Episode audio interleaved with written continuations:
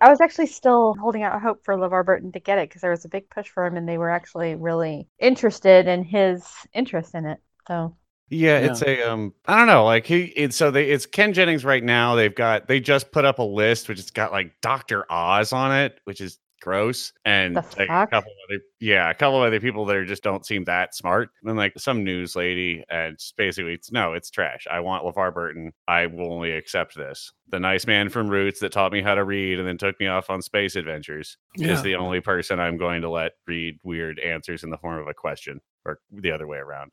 Yeah, like LeVar Burton has a special place in the hearts of A you know, people in like a 15 year age range, like not just not just 10 years. Oh yeah. Yeah, like the other day, um, we were watching a movie and somebody goes, "Wait, isn't that the Reading Rainbow guy?" And I was just floored. Like, how could you not immediately know if you were looking at LeVar Burton?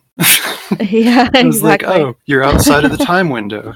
When you got home from school and turned on PBS, and there was LeVar Burton telling you something cool, and then on came syndicated Star Trek, and there he was doing something weird.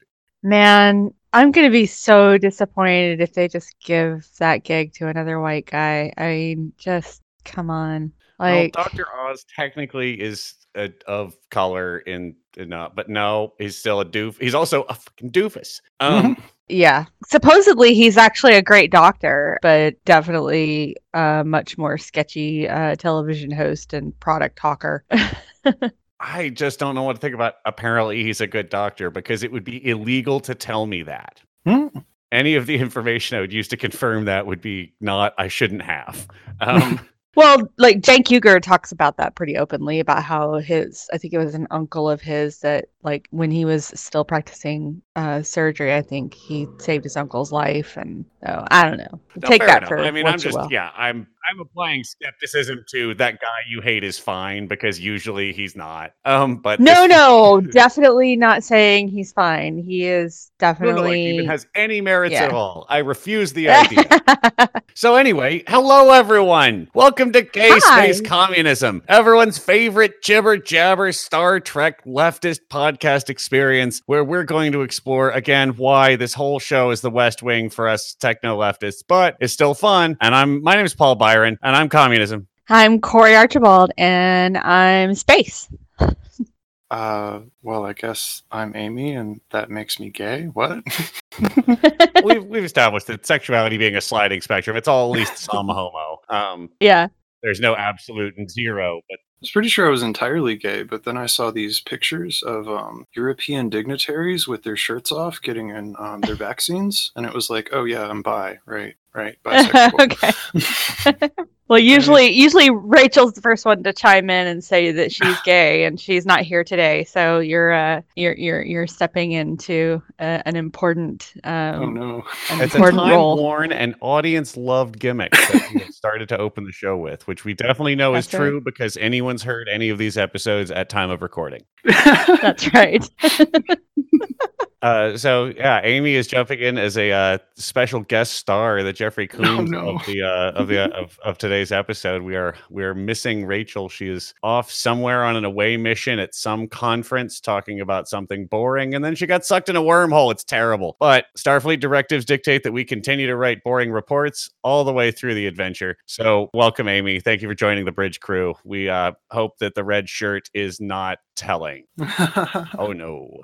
I do look okay in red. and sorry to let you know, like you know, the audience knows because they love this show. They can't stop listening. But to let you know, of course, because you've never heard one yet. Again, haven't these don't exist yet. We like to talk. We start off talking about stuff we've watched, treks we've watched recently, and if not treks we've watched, treks we liked, and star stuff that we're into. What are you in for today? I know Corey. Actually, I'll let you start because I know you've been digging. You've been trying to dig into uh, the animated series, which is one of my absolute favorites. So where are you at? Yeah, yeah. yeah. So I'm still, I'm actually still working my way through a full chronological viewing of the entire Trek experience, which will include all the movies, which I haven't watched in a long, long time. And just to clarify, that's timeline chronological, not production chronological. Team. Correct. Yes, that's timeline chronological. So I'm currently in the animated series. And last week I was talking about how I was having a little trouble kind of getting into it because the animation style reminds me of Scooby Doo and it's trying too hard to be funny. And I find that weird. But it is, it's wormed its way into my heart, much like the Enterprise theme song does. Um, but it's uh it's growing on me. I think I will will appreciate it. I'm sure that I will appreciate it much more fully the second time through when I eventually get to a second viewing. But I, you know, I'm I'm starting to appreciate what what it brings to the table. And um, you know, apart from that, uh, I've just been doling out advice to folks that are also trying to initiate some other folks into Trek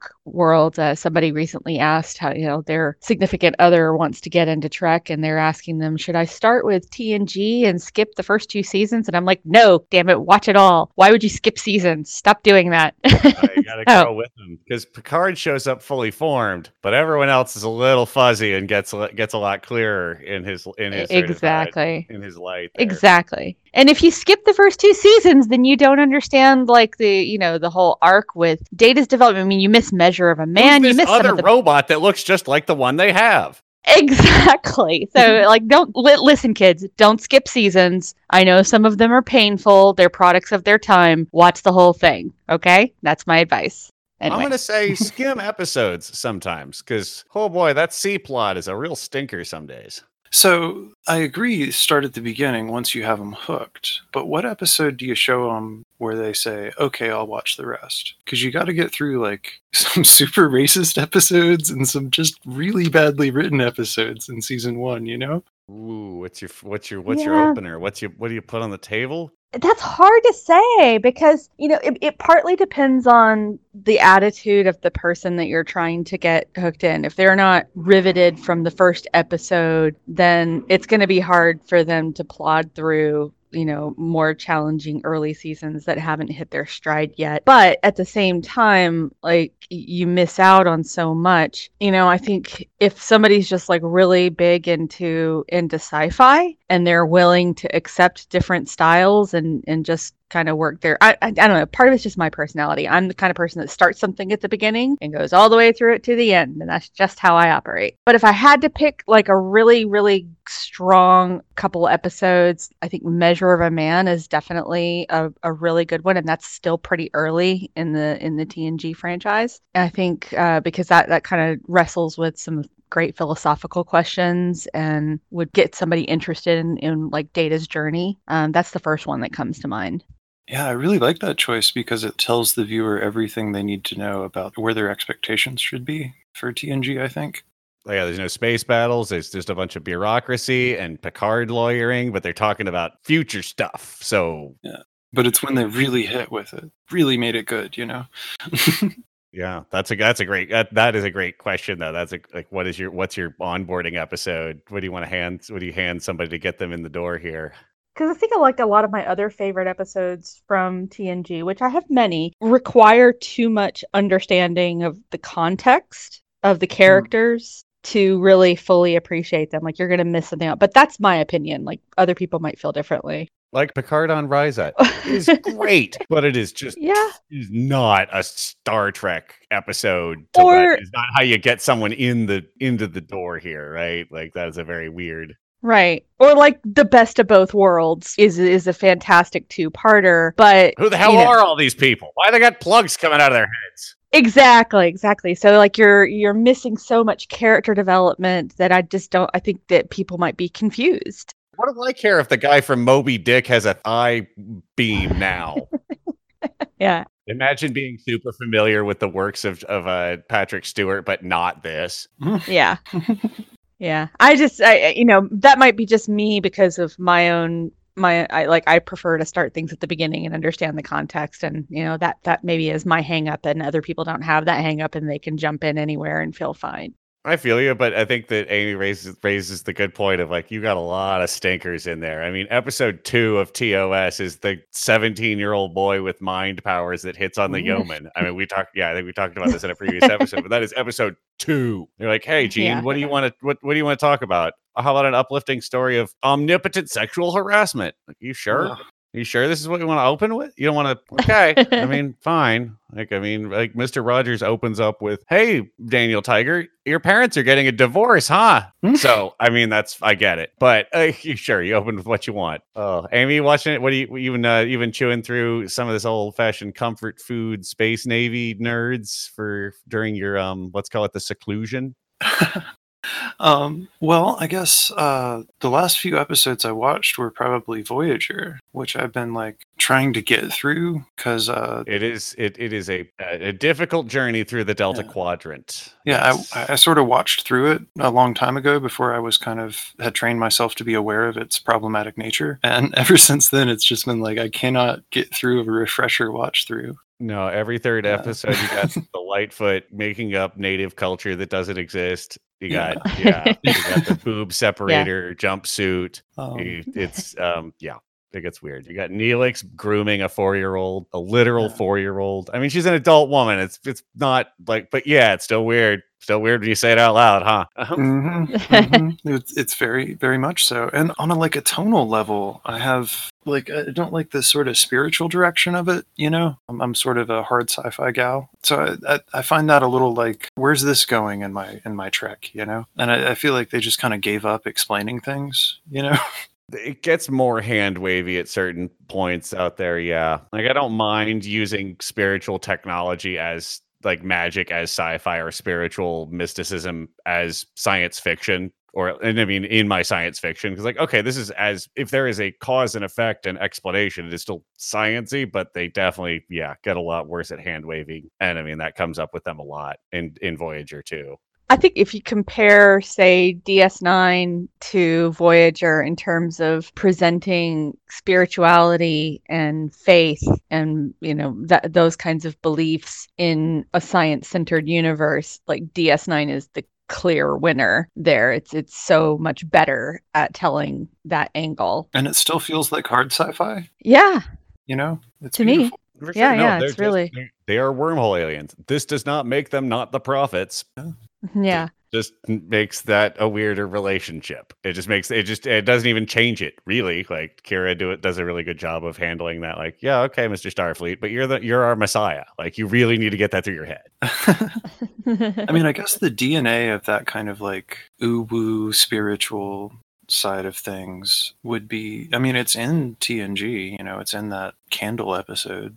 You Well, I mean, it's all over. It's all over Deanna Troi, whose emotion, whose empath powers work at varying degrees to varying depths as required by the plot. yes, precisely. like like oh she either can't tell that this person across the table from her is a hologram or she can feel the individual feelings of people on a starship a light year away They also do a lot of exploration of Klingon spirituality through Worf's character in both TNG and DS9. So I think there's Mhm. a good thread there. they do a weird job of that in um the spoiler alert for a 20 year old television show but it turns out the entire klingon afterlife is real Yep. B'Elanna Torres has a whole adventure where she may, in fact, have done literally this. Like she may have Mhm. gone used science to go to and cheat the uh, Klingon afterlife, which exists.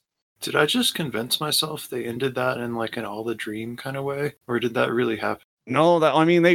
It was. No, like I said, I can't get through it anymore. No one could Oh, provide a scientific explanation for what was happening. It's like, well, you're having some kind of brain problem. It's like, oh, I mean, is she? Is she interpreting the last? I guess she is using her cultural signifiers to take her to a place, but she doesn't know fuck all about this place. I think they leave it as ambiguous as they can for this for that show.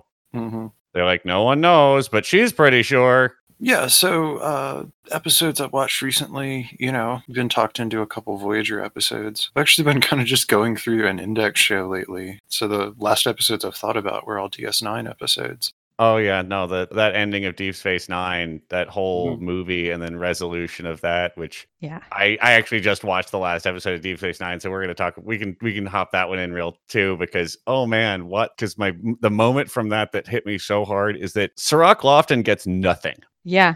Like his son, Yeah. you know, Benjamin Sisko goes, becomes one of the mad the prophets, lives in the wormhole. He's got some option for um later thing. They're saying, "Oh, I've got so much to learn," so he's got stuff he can be doing. But he grabs his wife and takes her to have a little chat. But his son, of his only son of 17, 20 years now, the only the person that was his rock the whole time of the show, doesn't even get to keep the fucking baseball. Kira keeps the fucking baseball, and he's sitting there with a dollhouse that has been that was a plot device once. yeah, it's pretty fucked up. Like, oh, you poor boy. It's sad. It's like you really like. I want to hear about your Maquis, your radicalization to the to uh, the Pa rates. Yeah. I know that DS9 was a amazingly awesome show with lots of arcs in it and that's great but i did find that the ending didn't know what to do with itself and it was a little disappointing for that it was like they ended the show three times in the last season Yeah, I it was. done with a Yeah. couple ones, you know Well, I'll always be mad about you know, and and I know that it was a contract dispute that led to it, but I'll always be mad about them killing off Jadzia and you know getting a brand new Dax for the last season and cramming all of that. That still pisses me off. although they did a pretty good job of it, I will say. Like, I think that that actress and that character were actually really well done and interesting take on the thing we'd done a bunch, which is Trill. We're like, oh, right, what if you just made a random person do it? They're like, oh, this sucks. Oh, no. Yeah. Oh, ow, my head. Oh, this, oh, this sucks.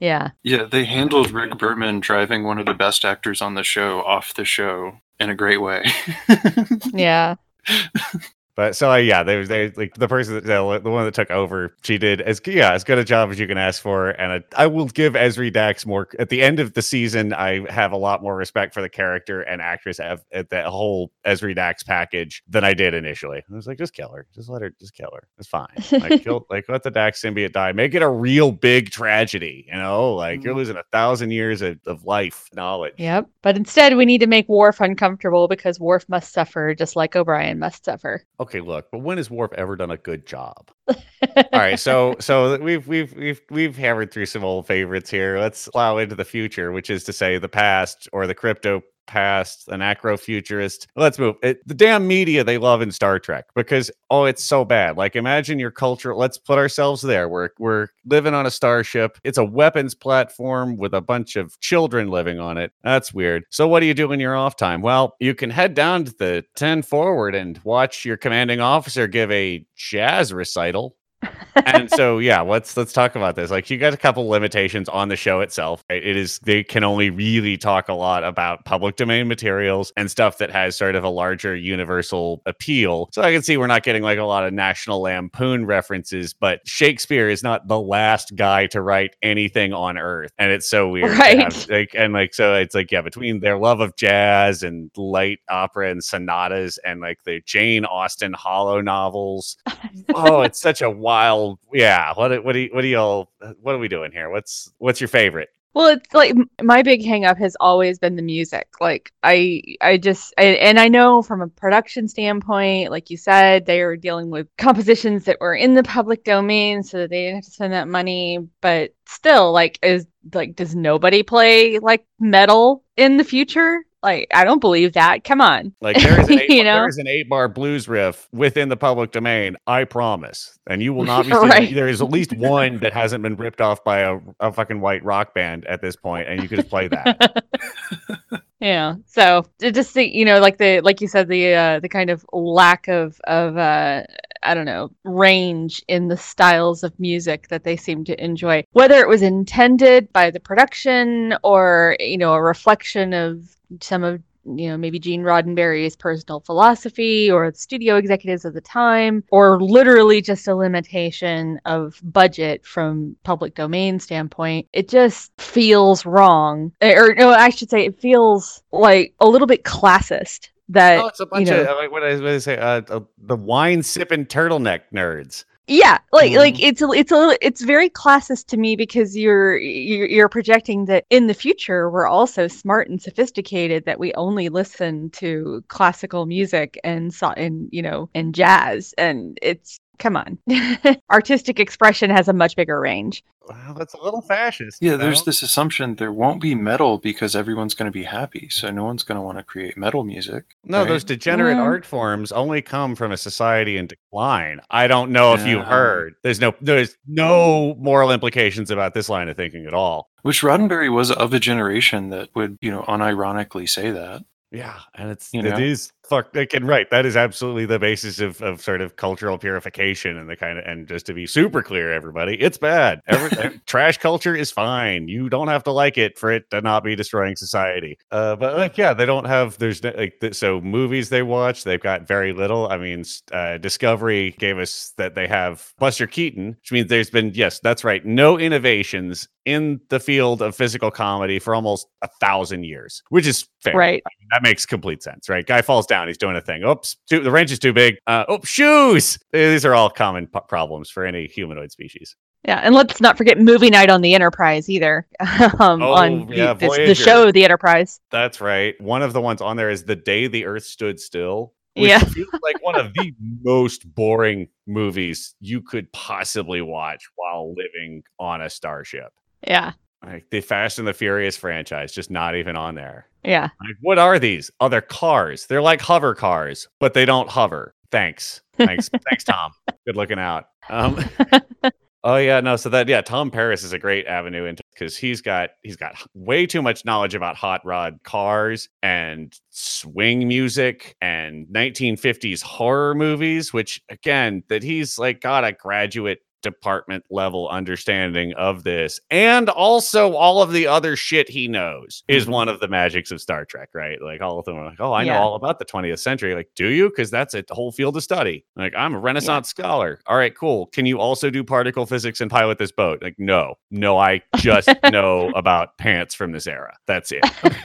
Um, so I was pretty cynical about this when we were chatting about it before, but um, No, I'm sorry. This is optimism only zone. Haven't you heard all my very uplifting talk? now now I've got some headcanon about it. So in a world that's been decommodified, right? Like they're In post scarcity. world. Sorry. Yeah. exactly. Why you you you don't have the affection for the like super commercialized culture of the later 1900s, right? You're looking earlier to that when it felt more grassroots and you're looking to things that you can recreate with your friends because like you're post scarcity, you know. You you're going to do like a community play rather than like save up your money and go to a festival. And I am actually kind of appreciate the support for the open mic night that this represents. Yeah. Uh, yeah, well, that's great. Like that you can go watch any symphony on earth, and you probably have had done so. But also now on Thursdays, swing on down, and the hot jazz quartet of the Bearded Boys is gonna just take you on a musical journey. Yeah, and in a world where you could watch any symphony anytime, you want to go down to the bar and hang out with your friends and watch them play music. Yeah. Well, and I do appreciate like in TNG all the uh, you know the live performances that they do, uh, theatrical performances, like all Beverly and her obsession with Yeah. plays, and she's actually got some really interesting ones. There's that one where uh, where Will actually gets kidnapped by an alien culture and believes that he's stuck in the play, and then kind of loses his mind. But still, like there is a little bit more exploration in the range in, in terms of of acting performances, at least in TNG, because you got all kinds of time on the luxury you know, space yacht that is uh, TNG's Enterprise. But it's a bit of a different story when you're talking about Voyager and you're running from the Kazon. Sure, very odd. I mean, like to build a holodeck suite that makes a movie theater, though. I mean, Tom Paris basically had to reinvent vegging out for a high stress environment of Voyager, right? Yeah. Yeah. Because you do, because like there is something about just watching a cartoon that is not the same as having to participate in it. It's like, oh Yeah. crap, our post scarcity future broke and now we need to veg out again. Like, no, I don't want to fight Klingons as my fun time. That's not fun. yeah, because everywhere else, nobody just veggies out, right? Like O'Brien and Well, there's a lot of- you know. Yeah, go ahead. Yeah, there's you know there's a there's a fair amount of uh, leisure time happening in Deep Space Nine, but it is all happening in the in the holosuites, and it do- that does require active participation. So I guess to your point, I mean, a Right. Dixon Hill novel, while that's a good time and it's pretty straightforward and you're having fun, like it's not like the stress of managing a whole starship worth of people. And but oh, you gotta, you're still gonna go places. They beat you up. Yeah. oh no, there's a holodeck malfunction and you're getting shot. Like that's uh, only a plot device every other holodeck episode. like no one has any passive entertainment, right? Yeah. That's the part that's weird to me about the Star Trek future. I might argue that Ode to Spot is passive entertainment, but otherwise, point ah, ah, taken. Ah, it's it's persive entertainment. but yeah, like all their sculptures are sort of vague, flowy shapes and like silvery, inoffensive, uh, abstract forms. Or it's like direct representations of like sailing shit and ships and guns and like things like that, like naval, weird naval references. It's just like in terms of this wall decorations, right? Oh yeah. Oh, actually, to get back to like, uh, Corey, you were talking about about music. What's even more maddening about the lack of even like sound-alike representations of anything even resembling rock and roll is that if you'll recall in the ultimate "Hey, I'm my own grandpa" scenario of First Contact, of course, the crew of the Enterprise goes back and helps Zefram Cochrane fly do the first warp test. Two, and I believe that this is probably one of the dumbest decisions anyone's ever made Magic Carpet Ride. Which means this is historically the song that the first warp flight happened to, and Starfleet's just forgotten it. It's not the national anthem. It's none of. Yeah, I, I, I got nothing. Great point. know. It's so one no, and I'm sorry. I'm just I just like thought about was thinking about that beyond the rest of the problems with that film. But like the first flight they have is to a dumb and not very good rock song because Zefram Cochrane grew up now listening to an oldies station, Maybe Lower Decks can throw in um, the Crystal Method remix. right? And we're because of course we are leaving out the canonical inclusion of Beastie Boys in one of the Kelvin universe films because that also doesn't really make sense because they in fact reference Mr. Spock in one of their songs. More of the continuity problems. oh, it's in it's in one of the one of the mo- one of the newer uh, the new Trek, the new not Trek, the J.J. Abrams ones, where the answer is never. Kelvin Heresy.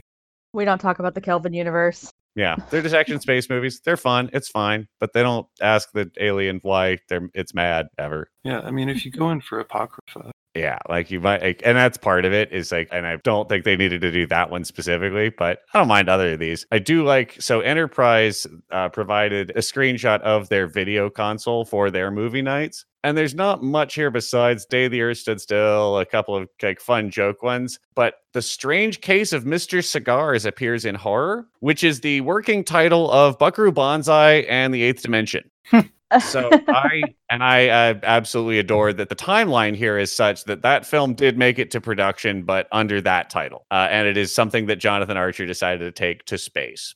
The World Beyond Zero? Yeah, it's. Uh, I, I'm gonna assume that's like the Donald Duck in the world of mathematics, But about negative numbers. But you know, speaking of like kind of, I- guess it's semi-passive, and I guess it's entertainment. We kind of talked about this a little bit last week in posting culture. Like, there's no, and of course, this harkens back to the the time of the production of many of these shows. But you know, there's there's no conceptual representation of the internet as we understand it in Trek. And so, like, are people communicating with one another in common platforms like forums or, you know, websites? You know, I God God help me if Facebook still exists in 300 years. But, you know, like is there a space for that kind of interaction because it certainly is one way that people unwind or wind themselves up right now. I think um, I think that's a reflection of the same reason nobody smokes in Star Trek. Because they're a bunch of fucking nerds. Well, they, they live in a they live in a society where they could literally get their lung cancer zapped like daily. You know, it's just like every day they could just go through a teleporter and leave the tar behind. But Yeah. nobody smokes because they're not unhealthy people in any way, right? Any way whatsoever, they're not healthy people. So I think it makes sense that everybody's just like, yeah, we don't want to do social media anymore. Like I can just get in a teleporter and go punch that guy in person if I feel like it. So it's almost like the people in in the Trek universe kind of returned to that space where individuals communicated with people that they already had relationships with, but instead of sending physical letters, they were just calling them up on the comm screen. Yeah, when parasocial relationships don't represent any power dynamics under a scarcity culture, Yeah. then any relationship you develop is both para and non-para. And I think we're starting to see that in our own culture, right? Like you you develop relationships more and more with people you've never actually touched and probably never will, and it doesn't really matter anymore. You know, Well, that's So, definitely that- been true for me for a long time. I mean, I've been I'm was an early internet baby. I was, you know, I'm a I'm a Gen Xer and, you know, I've got some of my closest friends, people that I have been very dear friends with for 20 plus years. I've either never physically met them or I've only seen them in in person a handful of times because we forged our relationship on the internet. So, you know. yeah. Why does anyone ever make new friends on Star Trek? Like, why isn't everyone by the time they're like 20 just maintaining a bunch of relationships? because they don't have Facebook. Yeah. But they have subspace. Like, why? Why do they only send letters via subspace? I don't know. That's Is that's a- the that's the question. And how do you get your latest news from QAnon if you know these platforms don't exist? Uh, well, as as you know, Q is everywhere, omnipotent, all touching. it it just must be that they just the same reason they don't use cigarettes. They're like that doesn't seem like a good idea. It's an entire people. It's an entire group of Eurydices that wouldn't look back at Hades when they left. Hmm. You know, an entire society of Pandoras that don't open. Well, I mean, the mass cult, the ability to make mass culture, as you, as you talked about, right? It really, the way we do it relies on the method of production that we have, and the commodification of those works and sort of profligation of those works is absolutely based on market conditions and economic principles rather than any appreciation for culture, etc. Not to say that all the things I we all enjoy are terrible, but eh, there might they might not actually be that great, and it may well be like, oh shit, yeah, we should just be listening to like six or eight of the of punk rock records from a while ago and a bunch of operas, and then we can just write our own dumb bullshit from now on. Which interesting, like, curious, yeah.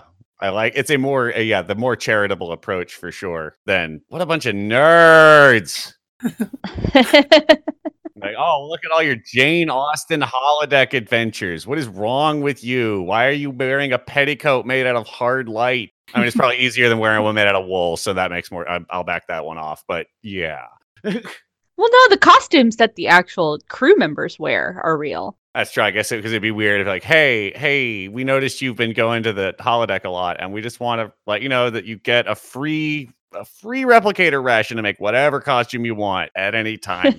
Please Wait, just wait. put something on. So are, you're saying that Star Trek is real? well, no, like they, when you see when you see, for example, like Picard on his way to go ride his horse in hmm in the He's holodeck, wearing his he's riding wearing outfit. Yeah, he wears his, Exactly. his Dixon Hill tuxedo to the Dixon Hill show. And he carries his saddle, and then later he uses it to beat somebody up when they're trying to take over the ship. Why does anybody ever attach to anything? Why don't you just feed it back into the replicator and start Well, I think over? you. Well, well, I mean, a saddle is something you would wear in, so you would definitely that would be a thing. And also, to have a handmade good is the only real commodity at this point. Yeah. Yeah, there's there's a lot of sentimental attachments to things that people like, you know, cross cultural gifts, um, or you know, something you picked up on whatever planet. There's a lot of those kinds of collections that end up in in uh, people's cabins. And one of the things that, like, the most important things for wills and that kind of process for a long time was actually transmitting personal items and making sure that, like, a beloved thing you used every day went to someone who would appreciate that they owned the same thing. And because most people didn't Yeah. own enough shit to bother to actually distribute property, like, there was not enough act- any actual assets to really bother to distribute, but people still had opinions about where they wanted their fucking mem, like, the they, I don't know, jewelry and shit, things you liked and Right. wanted other people to have, not necessarily things that you thought that were like, oh, my land. And uh, because most people, again, don't have land, never have, except for Picard and Kirk and several, which will, yeah, we have no idea how that works. Well, and like apart from the Ferengi, who obviously, you know, still value commodification and, and acquisition of things for the sake of acquiring them, um, although they, they prefer to just acquire uh, they Latinum. liquidate that down to profit. They don't want any goods. They just want the profit, which is a very, which is a, like pure form of commodity capitalism. I'm told we were supposed to be getting with our financialized markets, but it turns out they're just Right. get real excited about a shiny thing too. It's all Mhm. goddamn tulips. But but apart from the Ferengi culture, I mean, all, all the other cultures that we encounter, they, the the things that they possess are things that have sentimental value, not just things that they picked up because it was cool or it was the latest gadget or it was the new thing that whatever that you know the Yeah. the stuff that drives our consumerism right now. No, yeah, no. The Vulcans want a logic thing. The the Romulans only want it if it lets them keep a secret. I guess. Yeah, I don't know. Their their whole But Well, I mean, if Star Trek is then just a bunch of nerds that don't have commodification in their culture, so they want all their entertainment to be direct and social, why aren't they always sitting around singing folk tunes? Galaxy ain't gonna explore itself. oh, wow, because I don't the think star is your star. because hiring two, three extras that do know how to play an instrument is a lot easier than hiring ten actors that know how to sing. Uh, this is true. Everybody can sing in G. Oh, I mean, I yeah, I can't fight you there, but I would I would like to. You know what, listeners, please hit us up with your favorite Starship Shanty, your favorite Federation Starship Shanty. I mean, 'cause, I mean, the Klingons are absolutely a singing folk. They love, they have For sure they are. a number of them, which like yeah, speaks. It does speak to the larger uh, idea that once you get to a sort of this level of civilization, I suppose your objectives become a lot different as a society in terms of what you want out of your leisure time and your culture. Well, I think like the Klingon chanting in DS9 is often the only time where the diegetic music really rises to the occasion in Star Trek, you know? Yeah. In almost every other case, like it's just like, come on, you guys couldn't take a Like- little bit of budget for this? We couldn't hire an actual saxophone player to write something. Just a little bit of money. Like not even that much. Musicians are cheap as shit. I mean, and they're not. They're very expensive. They should be paid. But I mean, come on. It is the 90s in Burbank. You can Mhm. find a guy who busts that little horn thing for you. for sure. Or like you're behind you got this big studio behind you. Like why isn't there more modern music in that stable? Well, I mean, just speaking to our earlier conversation about why there isn't uh, like a broader range of styles of music, why rock and roll isn't represented. Like, you can't tell me that nobody on the crew played a damn guitar. Like there Right. had to be somebody on the set somewhere that played guitar and probably had a garage band and would have been happy to play like one of their original songs, maybe with some lyrics rewritten, so that they didn't have to worry about like those pesky, you know. I mean, yeah, Geordi and yeah. Riker, if no one else, have heard rock and roll. If no Yeah. one else in Starfleet, Geordi and Riker definitely have heard rock and roll. So, like, how do we make this sound? It's wow. Hey Tom Riker. Hey To- hey Tom, it's me, your clone. I got that new sound you've been looking for. wow, yeah, there's no there's no buddy comedies. There's no they don't talk about like action. There's not like action heroes in any real which I mean I appreciate falls in line with Gene's general principle of hey, this isn't fun. War is war sucks. Don't do that. But that pushes as we well if we talked about no, that pushes on at TNG and sort of after his death, a lot of that changes and sort of people push on it to make it more easier to, for them to write. I mean, shit, like a bunch of TV writers show. They're like, I know how to write cop shows. And like, this isn't a cop show.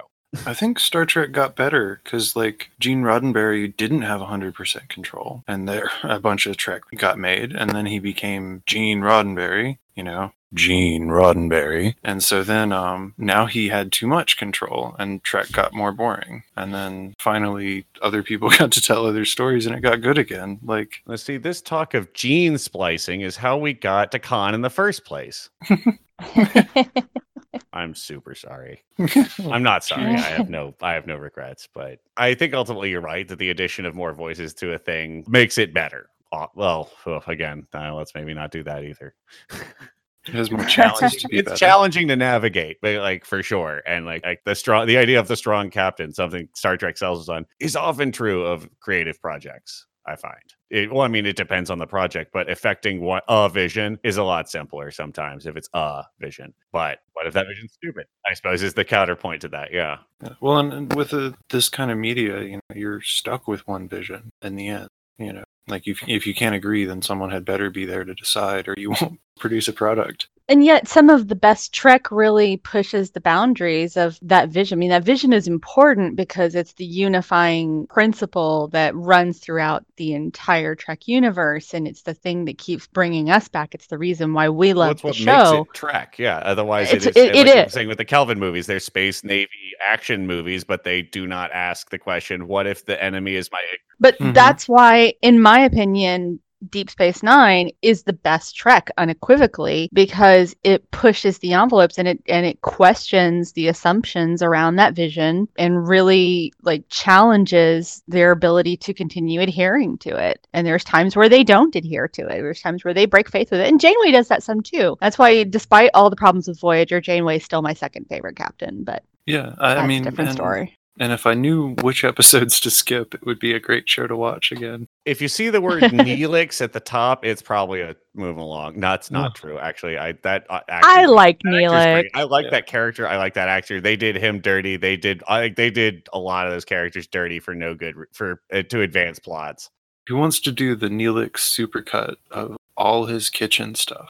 I Oh god, that would be hilarious. I would try anything that he cooks, honestly. I, Oh, I wouldn't yeah. like all of it, I'm sure, but I would try it. Yeah, I have Adobe Premiere. Once I'm done um, making clips for the network, I can. Uh, I'm not going to doing fight you on this.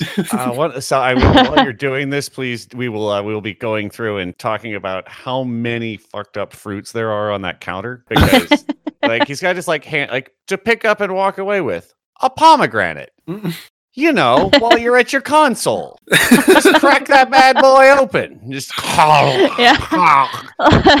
this is definitive proof that every surface in Star Trek is non-stick. Yeah, it has to be. Like, yeah, or lasers just like a, la- a lasers just burn everything off once everyone like every time everyone has left a room. It just.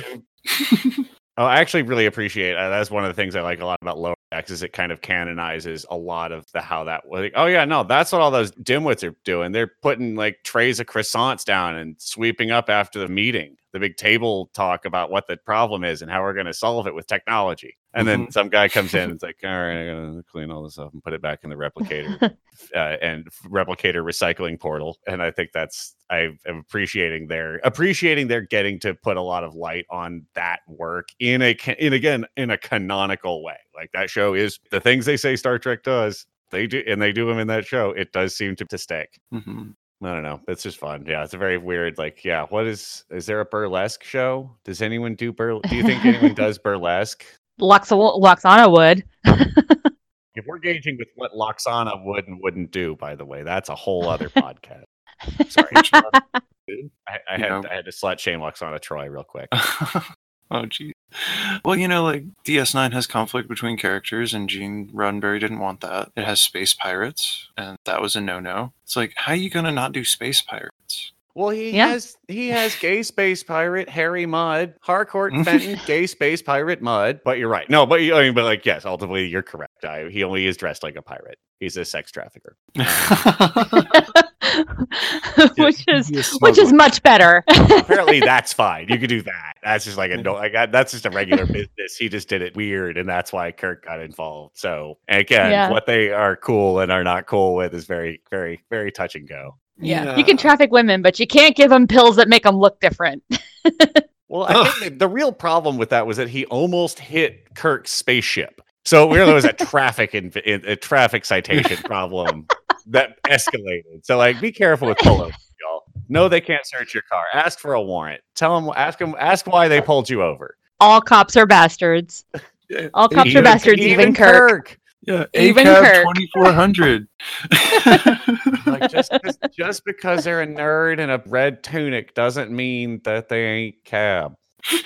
Yeah, yeah, yeah. And Kirk, Kirk was definitely a cop. There's I mean, no seriously, question there. that, that is an episode about how a traffic stop escalated. yeah, Which, oh Like- oh boy, wow, missed missed opportunity for the carceral state episode, but we're coming back around because I got it. We got to do a whole Harcourt Fenton Mudd episode. There's a whole episode of this show that is going to happen about that man. And I- Okay. there is no way that's not true. It might be later. It might be a, some kind of bonus episode, but oh boy, he's a good time. Because they bring him back in Discovery and he gets a time loop episode. It's fun. Yeah, see, I've gotten like 1% of his story now that Disco's gone. Oh yeah, no, go get those. Go get Mudd's women, and they, like there's a there's a TAS episode coming up for you, Corey, I believe as well. Mm. So we've kind of we've seemed to have run a, run our warp core a little bit out of dilithium here. So I'm gonna we're gonna change course, and I'm gonna ask you what is your ten forward open mic night act? What are you doing? What's you like? Yeah, we all got to. Everyone has to play in the talent show. The morale officer comes by your fucking deck. Like, what can I sign you up for? Well, uh huh. here's your moment. What are, what are we doing? I don't. I don't think you're gonna like my answer. I don't like anybody. I don't like any of the answers that anyone gives about anything. I'm gonna karaoke Journey. oh no, no, no! I'm sorry. After the karaoke wars, all soft rock has been banned. Journey will never be banned. Oh, don't stop believing, dear. Good, good, good luck. Good lord. That's awesome. That is so bad. Like the whole ship crying and screaming. Oh boy. Oh, I love I love it. I love it. I hate it. And I love it again. Yeah, exactly. You hate you, you love it so much that you hate it and then it comes back around to loving one more time. What I love the most is that there are I'm gonna say in my head canon for this event that there are alternate subtitle tracks in other languages. But it is a song that carries meaning, meter, rhyme, tone, regardless. Like you can turn your universal translator off and you can feel the emotion and it still all tracks Absolutely. and follows the, the rhythmic patterns and the chords of Don't Stop Believing as written and performed on Earth pre eugenics wars Yep. Because that's the other real heavy thing. One of the other explanations there that we didn't really get into, but I mean, it kind of is just the oh well, the hand wavy, which is there were world wars in between. You can imagine that like there was some Alexandria burning, but wow, is it specific? what are you doing, Amy? What's your what's your what's your show, Amy? Oh, so um, well, I'm a I'm a guitar player asshole we were complaining about earlier, so I'd be in my elements. I'd probably do um a combination of like Ani DiFranco and Liz Phair covers. I love it. That's amazing. I'd show up for that. Nice. I find they go together. How about you, Oh. Paul?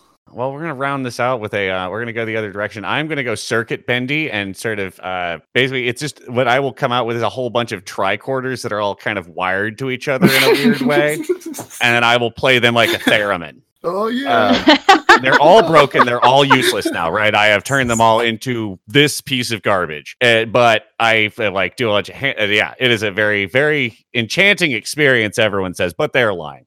There's like four people that show up to everyone, and they're just like, "Yeah, man, wait for it, wait for it." Oh, Data comes up to you afterwards and says, Paul, that was very interesting. I wept in sadness. Goodbye. Like, oh, I wish he wouldn't have said anything. He can turn his own ears off. He doesn't have to. Oh, he didn't have to say that.